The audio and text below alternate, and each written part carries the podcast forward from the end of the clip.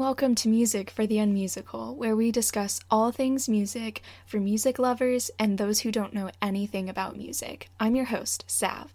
On this week's episode of Music for the Unmusical, we will take a trip to Northern India to see what kind of music that has been traditionally played in that part of the world. Just a reminder that this is intended to be a brief overview of the type of music played in this part of the world.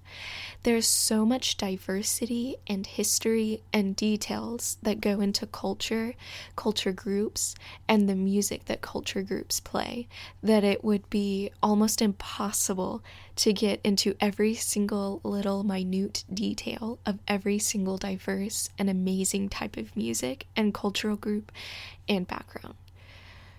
Also, these episodes are made with an emphasis on traditional or classical music from the region discussed, and again, are meant to be a brief overview to give you an introduction to the kind of music that's played here. So, with that being said, let's dive in. We'll start with some of the popular instruments that are played in Northern India.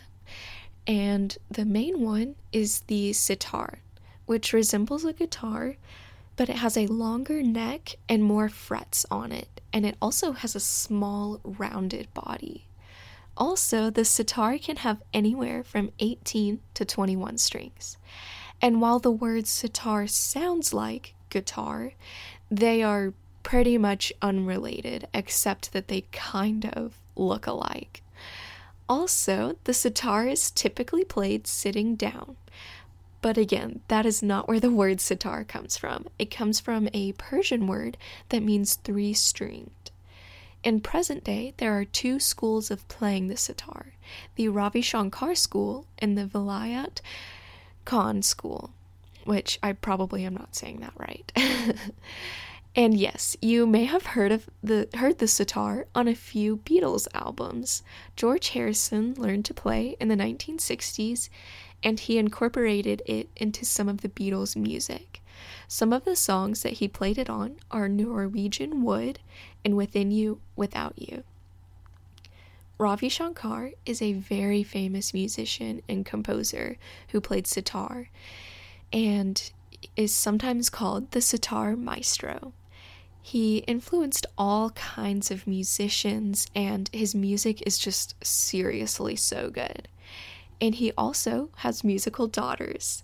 One is Anoushka Shankar, who is also an amazing sitar player, and his other musical daughter is another musician you may have heard of, Norah Jones. I highly recommend checking all three of them out. Your mind will definitely be blown. While the sitar can be played alone as a cool solo instrument, there are other traditional instruments that are played with it as well. One is the tambura, which is similar in appearance to the sitar, but it only has 4 or 5 strings, and it is used as a drone, or a long sustained pitch. And that sounds like it would be annoying, but I promise you don't even know it's there usually, because it goes so well with the ensemble and it just adds to the music. And almost all Indian classical music, especially ragas, which is the most popular type of classical music played in this area of the world, have a drone in them. The other instrument that is played with the sitar is the tabla, which is 2 drums, 1 high-pitched and 1 low-pitched, that are used for rhythm. Other melodic instruments that are also from this musical tradition are the sarod, which is similar in appearance to a guitar, also the bansuri, which is a bamboo flute, and an oboe-like instrument called the shehnai. Also, there is a plucked, small, harp-like instrument that is played with a bow called the sarangi. And then also, the violin is used in this type of traditional music. However, most musicians, when playing in the Northern Indian classical tradition, play it sitting down with the end resting on their foot. Also, when playing more modern music, such as the Bollywood type of music, other instruments are typically added, such as a drum set or more Western orchestral string instruments. The type of traditional music that is typically played with these instruments in this part of the world is called raga. A raga has four main parts that make it up: the alap, the jor, the gut, and the jala. The alap is described as slow and abstract music, where the melody is improvised by a player. The jor comes next, and it is a segue into the gut. It typically picks up the speed and energy of the piece, too.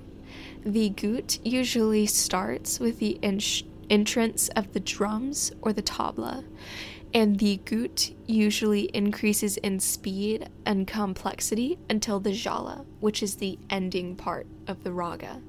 And the jala part tends to be super exciting and intense. So I challenge all of you to pick a raga on YouTube and see if you can pick out which part is which. Another aspect of raga is taal, which is the rhythm.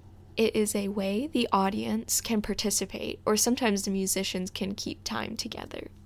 It's a mostly silent activity that includes silent clapping and touching your fingers with the specific parts of the rhythm of the music.